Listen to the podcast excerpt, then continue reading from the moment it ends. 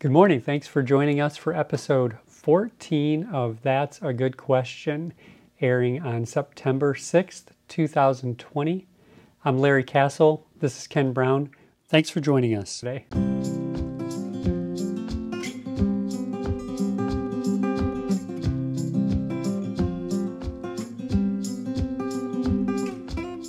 Hey, Pastor Ken. Today we are looking at another frequently asked question about the Bible and the Christian life. In the last two weeks, we took some time, we talked about whether or not miracles are uh, happening today and what the Bible says about that. And today we want to consider another question that many people have probably asked. Um, I know many people over the years have asked it. Working in youth ministry, I've uh, helped young people grapple with this question, and that is how can I know God's will for my life? So let's start off perhaps with you framing the question for us a bit. Give us some background about why God's will would seemingly be so elusive to us. Well, you know, it may seem obvious at first, but I think it's going to become clear as we proceed that underlying this question of how can I know uh, the will of God for my life is an assumption that many people make that the will of God is known in some unusual way, that we determine God's will for us in a way that's different from how we determine the answer to other more mundane things in our lives. Okay. So, uh, can you help us help us understand what you mean by that? Maybe by providing some examples. Well, somebody's going on a trip, for example, to Florida. Let's say they don't fret, they don't spend weeks, they don't spend years agonizing over the question, how can I know the way to Sarasota, right? They hmm. simply go to the map, or at least that's what we did back in the day, or now today they go to their GPS. Or if somebody has a leaky pipe or has a leaky faucet at home, they don't spend extended time contemplating, you know, how can I know how to get this taken care of? Rather, in the past, you'd just perhaps get a paper manual and you'd read it, or today, you look up a YouTube tutorial. Better yet, in my case, you just call a plumber. Yeah. so the YouTube tutorial uh, struck a chord with me. I did a whole bathroom remodel using YouTube. And don't we wish it was just as easy to say, uh, hey Siri, I probably made everybody's phones go off just now, but hey Siri, what is God's will for my life? so that that's all true. My phone might have kicked the camera off trying to answer that question for me. But that that's true. You know, it's easy to understand that with the mundane things. You know, it's not life or death whether I can get to Sarasota, uh, unless it's January and it's you're in Michigan. But uh, here we are. We're talking about God's will for our lives.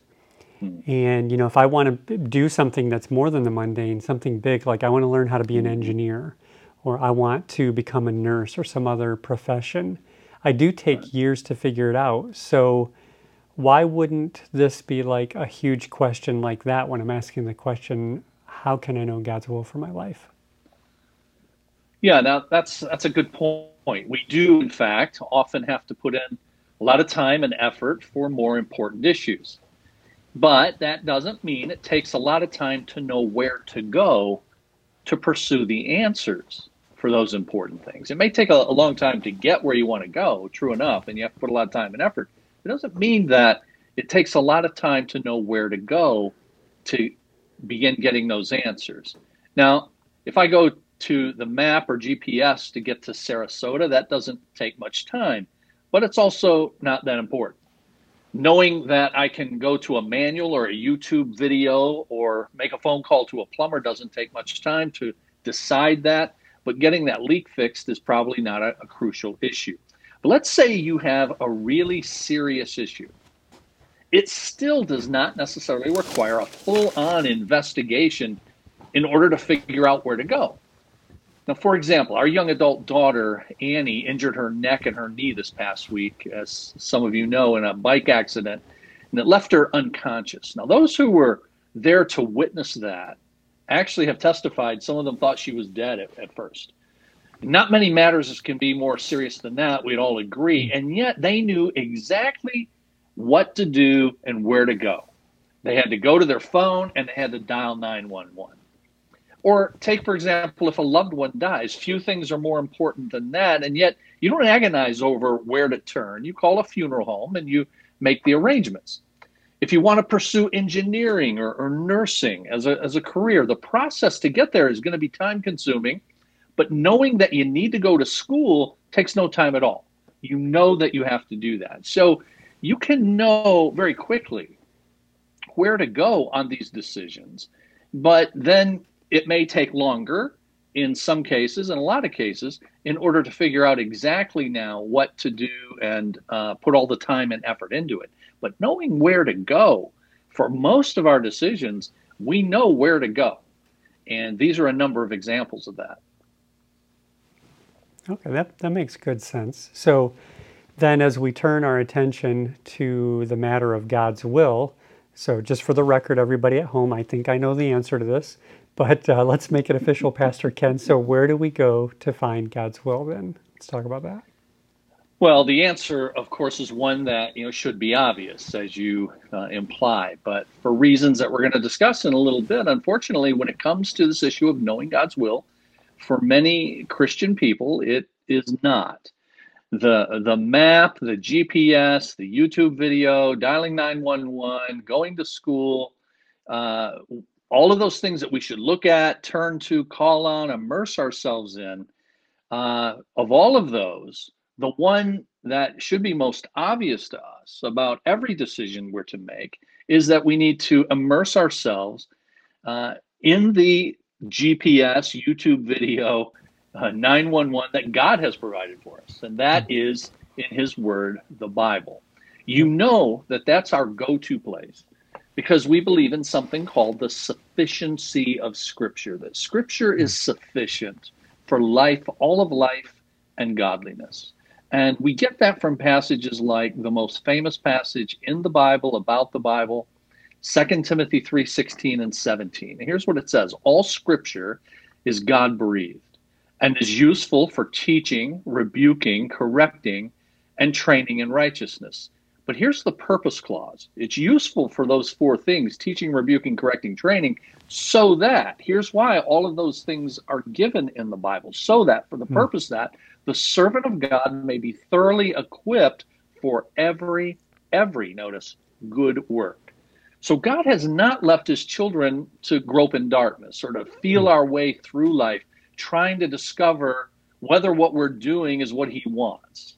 He has told us what he wants in the book that he's given to us. So that should be our first go-to place on all of our decisions. Yeah, that that's makes sense. It's easy to understand, but you know, I, as I said, teaching this to teenagers for quite a long while. Uh, the ones whose brains are in gear, they're hearing me, they're tracking with me, and then they're immediately going, "Yeah, but." You know, the Bible doesn't say how much time I'm allowed to spend on a smartphone. So, hmm. you know, it doesn't tell us specifically what to do in every situation. It doesn't tell you what school to go to, it doesn't tell you who you should marry, what job you should take.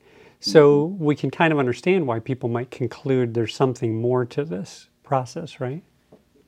It's true. You know, the Bible does not say specifically uh, what we should do in all those instances that you, you talked about. And because it does not, then hear this, everybody. Please hear this. Because God does not tell us those specifics, it means you don't have to know all of those in order to be in God's will. If you hmm. needed to know all of those specifics, you can be sure God would have provided those. So, therefore, it is possible to be in God's will, to know that you are in God's will, apart from knowing those specifics. Hmm. God God, in his wisdom, has not provided the details in Scripture, but instead, he's given us a framework. He's given us a, a lens through which to see all of life so that we can make decisions on those details in a way that's pleasing to him. Mm-hmm. In other words, God does not tell me precisely what I'm going to do in every situation, but he does tell me what it is that I'm to consider so that I choose wisely. He doesn't tell me hmm. what school to attend, but he does tell me that I need to prepare for whatever I do. He hmm. doesn't tell me who to marry, but he does tell me what kind of person to marry, and he does tell me what marriage is for. He doesn't tell me what job to take, but he does tell me that work is his design. He tells us why it is that we work and how we can be a Christ honoring employee in our work. So it's kind of like God realizes that we're not omniscient and he's built a system that can work for non-omniscient people. yeah, that's right. So it sounds like you're That's saying the. Bible works for us to know God's will, but it works differently than we want it to work, right? Yeah, it works differently than people think it works. I think people have a misunderstanding. And then once they understand it, sometimes it's not the way they, they want it to hmm. work. So, too many Christians do not, in fact, practically believe in the sufficiency of Scripture. On paper, you hear a pastor say that. Perhaps when you heard me say it just a bit ago, uh, our viewers, you're nodding in agreement. Yes, the Scriptures are sufficient. We all say we believe that. But when it comes to following Scripture in our day to day lives, we don't really think it's relevant uh, to all that's happening. We don't think it speaks to our issues in a meaningful way. But then, even for those who know that it does speak to every issue of life, they want they wish that it spoke differently. They want a sign from God that says, "This is the one. Here it is. This is the school. This is the spouse, your future spouse. This is the job that I want you you to take." But that's not the way us, our all-wise God has chosen to reveal, give us what we need in order to make decisions that are honoring to Him. A name that some of our viewers, certainly Pastor Larry, is very familiar with this name, Cornelius Van Til, a, a famous theologian that's now with the Lord and also uh, a, an author and apologetics professor. Uh, but he said this he said, we, When we talk about the sufficiency of Scripture, we do not mean that it speaks, I'm quoting now, we do not mean that it speaks of football games or atoms, etc., directly. But we do mean that it speaks of everything, either directly or indirectly. It tells us not only of the Christ and his work, but it also tells us who God is and from where the universe has come. It gives us a philosophy of history as well as history. Hmm. And moreover, the information on these subjects is woven into an inextricable whole. What he's saying there is as you become familiar with the Bible, you become familiar with God. And you become familiar with God's story, and you become familiar with God's plan and what He is like. And now you can begin to fit yourself into that and your circumstances into that. And then, yes, your choices into that as well. Hmm. So, what you're saying, you, I mean, you basically said you get to know the Bible, and thereby you're getting to know God. Mm-hmm. You're getting to know what He's like. You're getting Yeah. to know what He likes. And so now, as you make decisions, you try to make decisions that comport with that, right? Yeah, that's that's exactly it. Right. So, so what is the what is the barrier? What's the obstacle then? Hmm. Why don't Christians just read the Bible, become saturated, let it be the framework that they look at life through, and then just reflect their choices in that, or reflect that in their choices rather? That'd be great if that was the way it happened. That's the way it should happen for all of us. But honestly, uh, Larry, the answer is for too many Christians, that's just not enough. The Bible is, in fact, in the minds of too many Christian people, insufficient for their decisions, or at least they've come to think so. So they think they have to seek God's will, they have to find God's will, as if God's will is hidden somehow. And you mentioned all the years that you've spent with young people and why you've been asked questions related to finding God's will so much. Because many a young person, as they're trying to chart out their life and they're trying to make life altering decisions, they've been plagued by uncertainty, sometimes for years, because they're searching for this supposed elusive will of God. And I can give you an example of that uh, in my own family. My, my wife, I got her permission to, to share her testimony as a young adult who indeed agonized over finding God's will for her life for a number of years. Uh, does God want me to go to college? And if so, what college? Does God want me to marry? And if so, who does God want me to marry? Now, one can certainly question her judgment on the marriage issue, but she was helped immensely. She was helped immensely by a very small book that, in God's providence, she got her hands on, and it just helped her tremendously. It was a book by John MacArthur that he wrote decades ago. That book is only 80 very small pages. But the gist of it is that God's will is, in fact, not hidden. Hmm. So it's not something that you need to seek. It's not something you need to find. It's right here in the open. It's right in God's word. And that book is titled appropriately Found, colon, God's Will. Found, God's Will. And I, I highly recommend that to our viewers. Hmm. That uh, you know, I don't think I don't think I have that book, and I know I haven't read hmm. that. That's great. Um, it's in the resource center. I'll check the, it out at our ministry center. Yeah, put that in my parents and teens uh, reading list. Yeah. Uh, so, so how do we help people break out of this uh, bind in the way they're thinking then about how to find God's will? Yeah, it's, it's it is. That's a good word you used, a bind, and also it becomes, uh, as in the illustration of my wife, for those few years in her early adult life, it was a bind and it was a burden as well, and it's been a burden for a lot of people for a, many years of of their lives, and then many people afterwards wonder whether they got it right back when mm. they hmm. were making those yep. decisions, and they're burdened by that as well. So my answer is it may sound strange, I'll explain it, but first we've got to lose the idea of the dot. The dot. Oh, yeah. Now, no, yes. You you've heard of that, right? Oh yeah, the, totally. You got to find the dot right in the center of God's will. You've heard that phrase a lot of times. Be right in the center of God's will. We we had uh, youth group debates in the van on the way to trips and camps about what happens if you marry the wrong person. Okay. You missed your dot. You, you, missed you the missed dot. Now what? Yeah. But think, and if you think about that, I'm sure you covered this when you guys discussed that. But if I married the wrong person, there's a whole chain reaction. Oh, you ruined the because, rest of history. because nobody can get it right because you yeah. made the wrong choice. That's a lot of pressure, man. That's a lot of pressure. So yeah, what do we mean? A, we say as I'm sure you'll go into it. It doesn't mean that there's not a you. It's not possible to make wrong decisions. You can still make wrong decisions. Right. But, of course. Yeah. yeah. Yeah. But what is the dot? The dot is this pinpointed, unique, only one choice that is the will of God for me. And we we need to lose the idea that it's the dot that we're searching for. Because the truth is sometimes choices are truly equal. And you can choose then if they are truly equal, you've weighed them, you've thought about them, you've used the mind that God has given you to do that. And then if they are equal, you can choose either one you want. As you're thinking about what school to go to, you know, and you've narrowed it down to two schools, and each of them has the program, and you can afford the finances for both, and you've taken into consideration the location and other issues, well, then you can choose either one. Uh, or even spouses, potential spouses.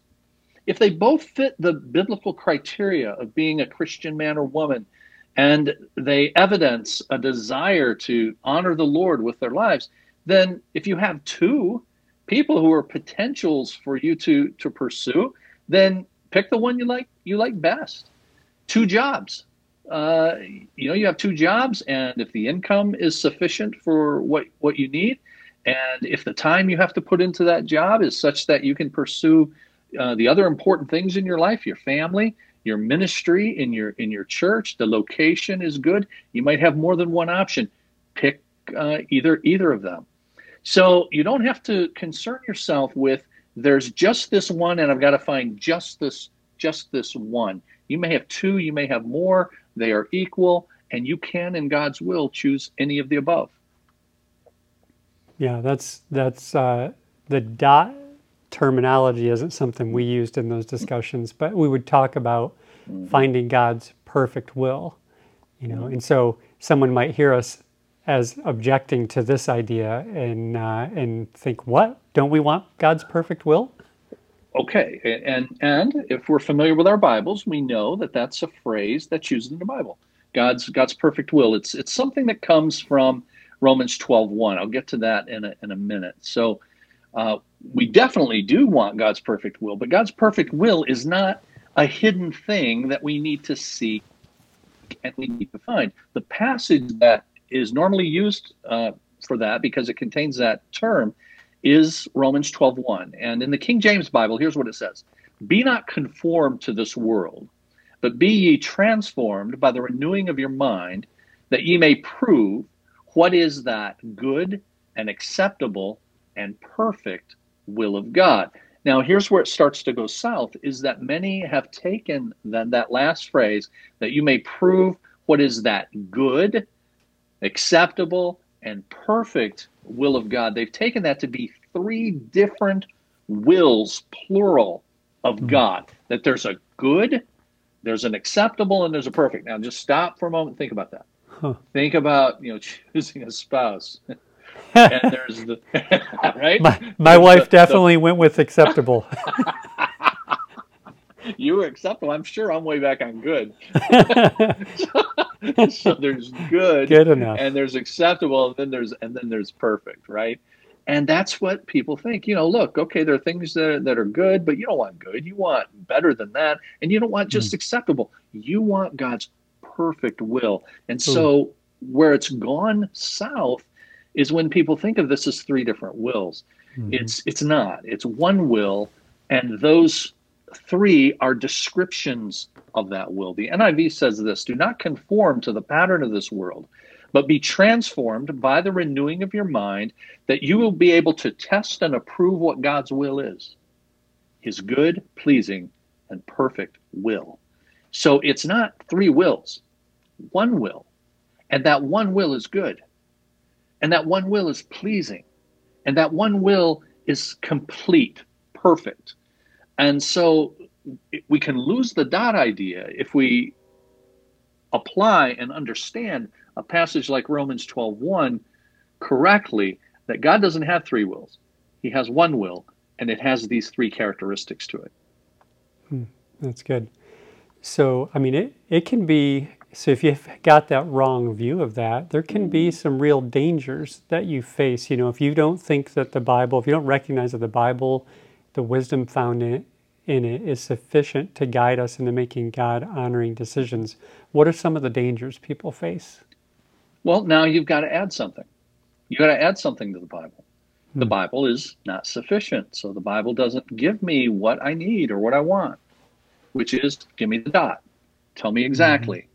The Bible's not written that way. And if that's what you're convinced is supposed to happen, or you're convinced that you absolutely need, then you're going to have to add something to it. It might be an inner voice. So not mm. only do I need the Bible, but now I need an inner voice that says, there, that one. You know, as you're as you're shopping for a school or you're looking for a spouse, and somehow you have the inner voice that says that one. Sometimes that to use it's it's extra biblical uh, application, but it'll use biblical language, like I felt led. Uh, so that's how I knew it was it was God's will, and that I felt led is a phrase used in the Bible, mm. or, or mm. being led, and we'll talk about that in a minute. Or it may be that you say I've prayed about it, and I quote I had a peace about it.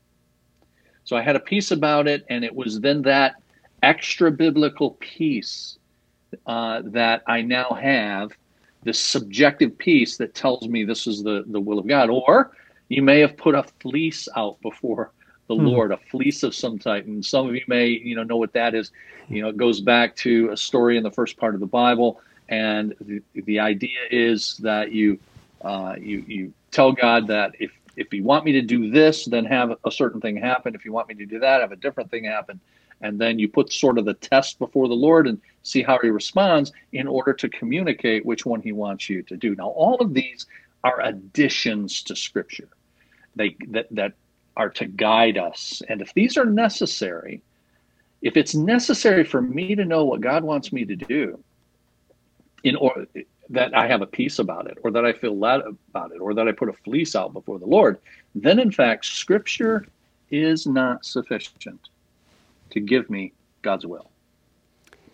Yeah, so that that uh, understanding of the fleece thing too is a real uh, miss of the point of that story because that was not a good thing that he kept wanting to put that fleece out, right? That's correct. he correct. wasn't taking yeah. God at his word. So yeah, you know, uh, right. related to this, a brother and I from a brother from CBC and I this this afternoon were just texting about a, a story he read on online and asked me what I thought about it and had some of this language in there being led and God telling me hmm. something. Mm. And uh, mm. that raised a red flag in his mind and he was asking about it. So, yeah. good.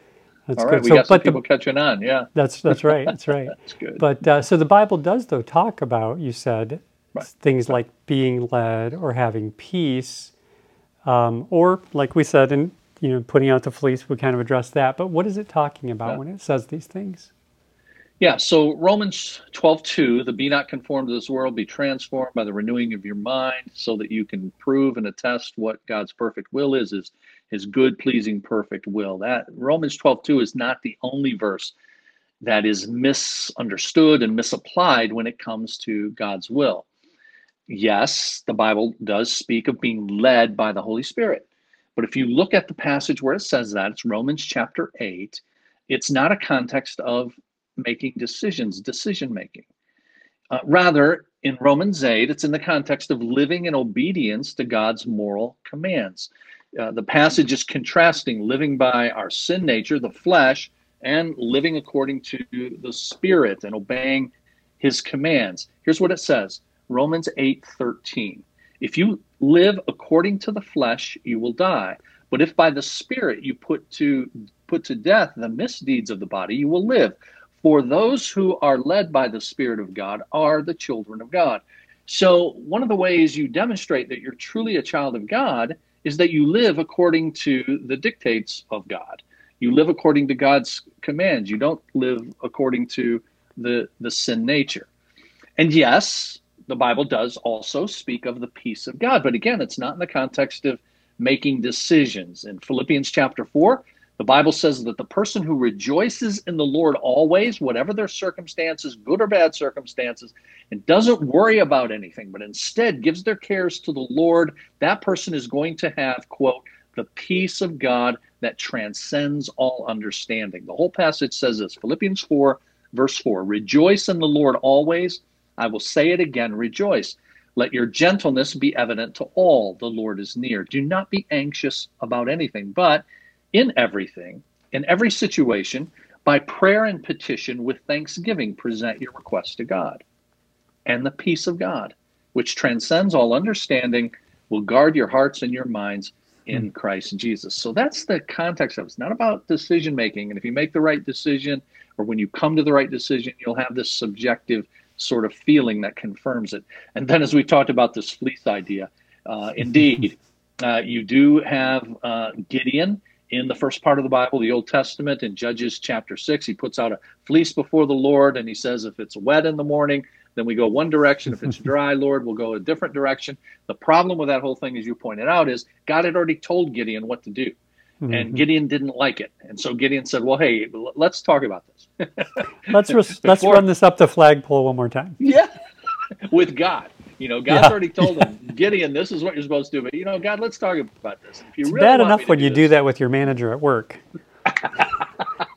let alone the creator, right? Yes. So that whole idea, it's amazing that putting a fleece out before God has become a thing over Mm-hmm. many, many decades. You know, I don't know who was the first person to come up with the idea that this was a way to pursue the Christian life, but this was an act of disobedience Mhm. on the part of, of Gideon. And now here we are saying, here's an example in scripture of how to know the will of God. In Mhm. this context of disobedience, I, I think not. It's it's not the way we're to ascertain the will of God. Yeah. I, I make fun because I, I get the point of the story, but then I guess I need to be careful because I it's not like I always trust and always, you know, it's not like uh, Sure. I don't uh, have those hesitancies. So, um, so it's not feeling led. It's not Mm-hmm. having this peace about a decision that you're making or trying to make. It's not putting out the fleece for sure after after we've lambasted that. Everybody knows that. Um, so how do you go? What's the process? I mean, we've kind of talked about the general principles. Mm-hmm. How do you go about then discerning God's will? Well, I've said over the years that there are four ways to pursue God's will. Three of them are wrong, and and one of them's right. So quickly, three wrong but unfortunately very common ways that people go about it. The first is uh, what I call outcome-based decision making. Outcome-based. Uh, a decision is right in this approach if it turns out right.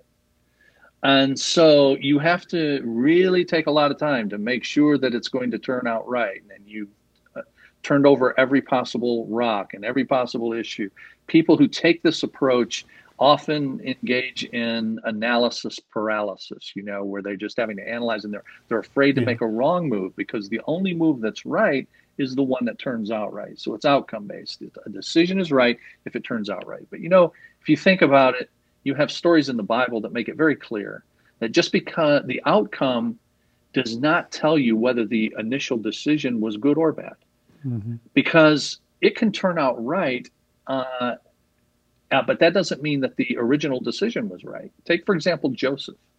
You know, the story of Joseph. We know how that story turns out.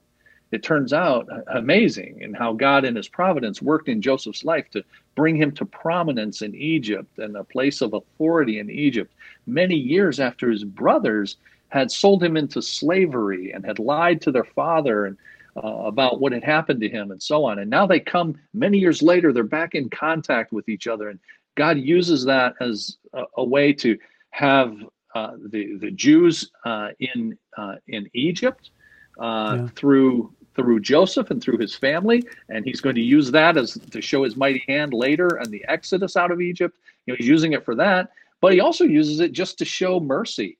You know, show how believing people can show mercy to those who have done them wrong. So God uses it in a good way, an amazing way. But does that mean it was the right decision to to sell Joseph into slavery? Can can Joseph's brothers now say, "Hey, look how it turned out"?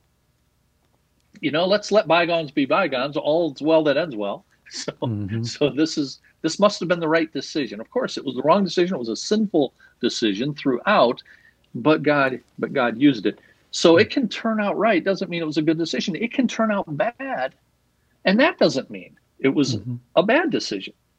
Uh, you know, Jesus' entire life is that way. I mean, it turned out bad in one sense because you know he was he was crucified ultimately, but of course, his, what does that mean? His coming to Earth was a was a bad decision. You know, it, it turned because bad things happen. Don't mean that the the decision itself. Paul he goes into cities sometimes warned not to go into cities. And he goes and he is flogged and he's beaten and he's put in jail. Okay, it turned out difficult, it turned out negative, but still, God's purpose is advancing. It doesn't mean that the original decision was wrong because it was made for God's mission and it was made for God's glory. So, outcome based, that is not the way to make decisions. Feeling based, we talked about that. People make it based upon, I have a sort of spiritual oomph whether they describe that as I have a peace about it or I felt led about it, it's based upon my feelings. I feel like this is what God wants me to do. And, and God does not tell us to follow our feelings. He tells us to follow his word and then to put those principles into action. And then a third wrong way, I call it opportunity based. And this is all often couched in the language of God opened a door. There was a hmm. door opened for me. And this is usually when he closes a door, he opens a window.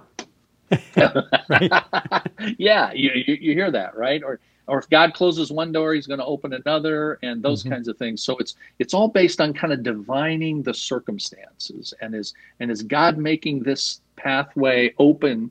And if He's making this pathway open, then this must be what He wants to do. It, especially if it if the pathway, the door becomes open, becomes cleared in an unusual way. If that's the case, then often people will interpret that as a God thing. This must be a God thing. And again, friends, that's not how God instructs us in His Word to determine whether this is what He wants us to do. So, the right way to do it is what I call purpose based hmm. decision making, purpose based. And that is to step back and say in God's Word, what is His purpose? What is His purpose for all of life? What is His purpose then for me? And then fit myself into the narrative of what God is doing in his world and my decisions into advancing that mission.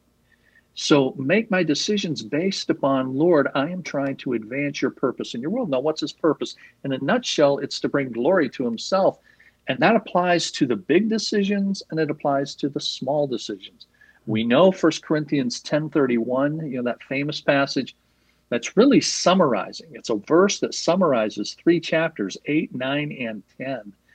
But the summary then is whether therefore you eat or drink or whatever you do, do it all to the glory of God. Eat, drink, whatever, do it all to the glory of God. So what that means is I make my decision about marrying someone. Lord, this person can partner with me in this good thing that you've given called marriage because he or she is a godly man or woman and we are committed to you and your cause. And now we can become a team in order to bring glory to you and advance your mission. I make a decision like that. I want this job because this job is going to allow me to further that that mission. I want to go to this school because the school is going to train me in order to be able to to do that.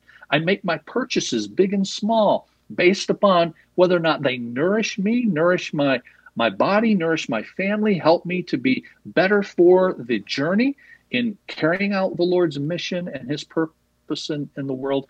So it's taking what we know and then applying it. And hmm. that is called wisdom. Knowledge applied is wisdom. This purpose based decision making, then, you really could summarize it as one author, one excellent author that I'll uh, that I'll recommend in a minute calls the way of wisdom, hmm. purpose based decision making. That's good. Um, you know, back when you're talking about the outcome based, uh, the danger in that too is it's so difficult to evaluate ultimately to evaluate outcomes because you know all the things in our life are connected. And I, uh, I was going to ask you next, what what are the big benefits mm. of this last correct approach? And uh, you know, I have an idea what you're going to say. I just would like to share by way of testimony once you've had a chance to to kind of go over some of these. Yeah, uh, how I've seen that. Excellent. Well, you know, ironically, one great benefit to this is that if you take this purpose based approach, you, in fact, will have peace. you will have peace of mm. mind. You're not going to yeah. have to fret because it's very freedom freeing. You know, there's a freedom that's given when you don't have to fret about finding the dot and then regret whether or mm. not I really found the dot. You know, you think you found the perfect spouse, but then you come to realize, you know, there is no such thing as a perfect spouse. I should have been single. and then you're married for a couple of years and five years and 10 years. And then you start to discover things about each other. And two people as sinners have come together.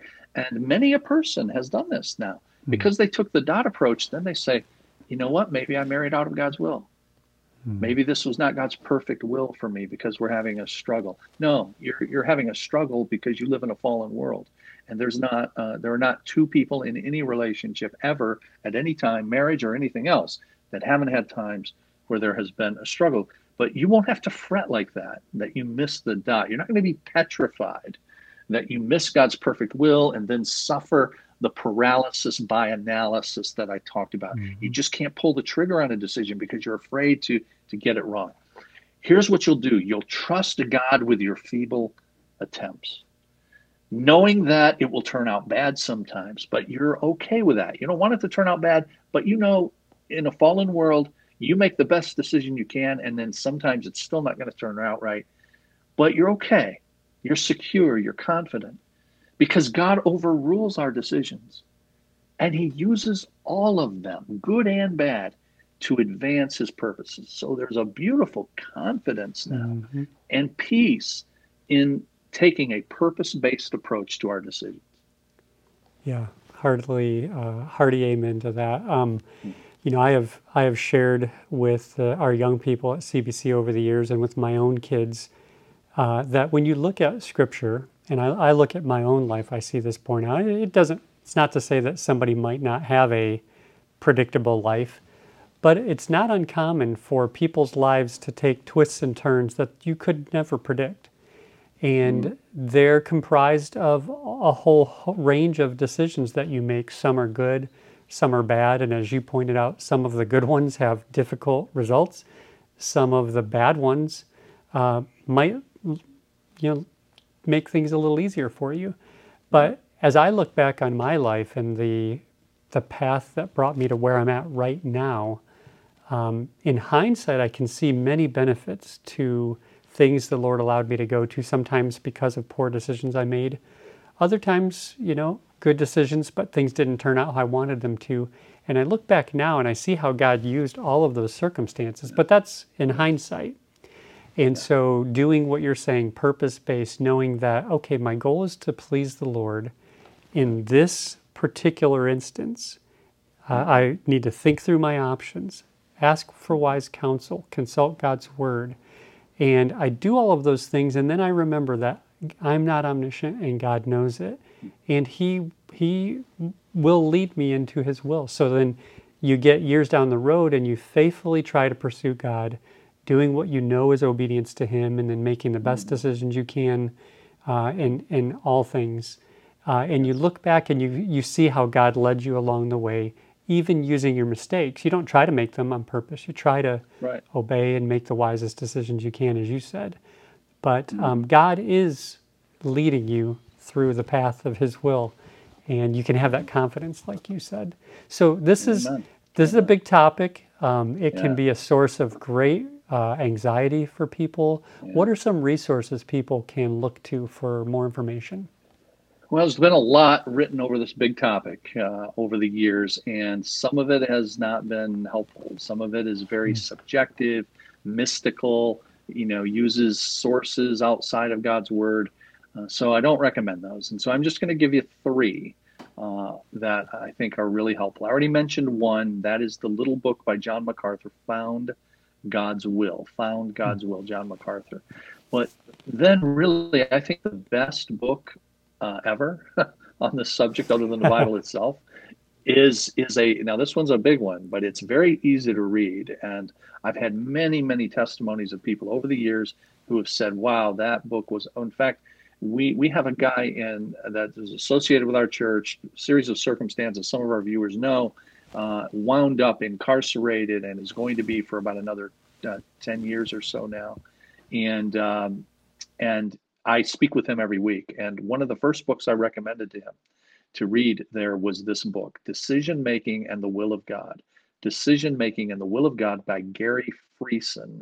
F R E I S S E N. F R E I S S E N. Gary Friesen. He read that book and he said that book was just life changing. He said it was just uh, amazing. He just can't say enough about it. So I recommend that book very, very highly. Decision Making and the Willing and the Will of God by Friesen. And then there's another book, more recent but very good, called Just Do Something. and that one's by Kevin DeYoung. Kevin DeYoung, Just Do Something.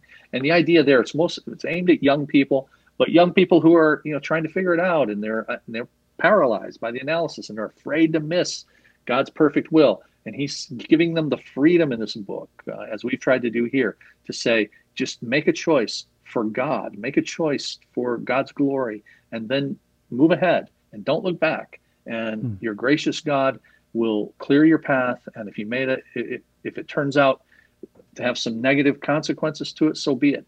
God will see you through those as well. Yeah, I I wonder if Kevin DeYoung owes royalties to Nike. That's really close. just, just do something. That's true. Pastor Ken, thanks as always for your wisdom on this topic. It's been uh, very helpful. This is such an important topic for people, and one, like you said, uh, very often misunderstood. So I hope you at home watching found this helpful this week. Uh, just a couple of reminders if you don't already follow us on Facebook, uh, we publish these episodes as well as blog posts and other things on our Facebook profile. And then uh, you can find these also on YouTube. You can uh, subscribe to our channel there, hit that notification bell on our channel page, and you'll be notified whenever new episodes publish. Uh, you can also get this on Apple uh, Podcasts app. If you like podcasts, it's audio only. If you want to listen, if you have a commute, you can put them in that way. And, and uh, some of these longer topics you might even be able to get in one or two sittings. So uh, do do check us out there. Uh, as well, I want to remind all of our uh, folks at CBC about the Church Center app. These podcast episodes, as well as our Sunday morning sermons, are available in the Church Center app now, along with a, a new feature a directory. So check that out if you haven't as well. Uh, I think that's all the commercials I have for today. so thank you all for watching, and uh, we'll see you in the next episode. You have a question you'd like us to consider, you can send that in to our email address, info at cbctrenton.com, or text it to us at 97000.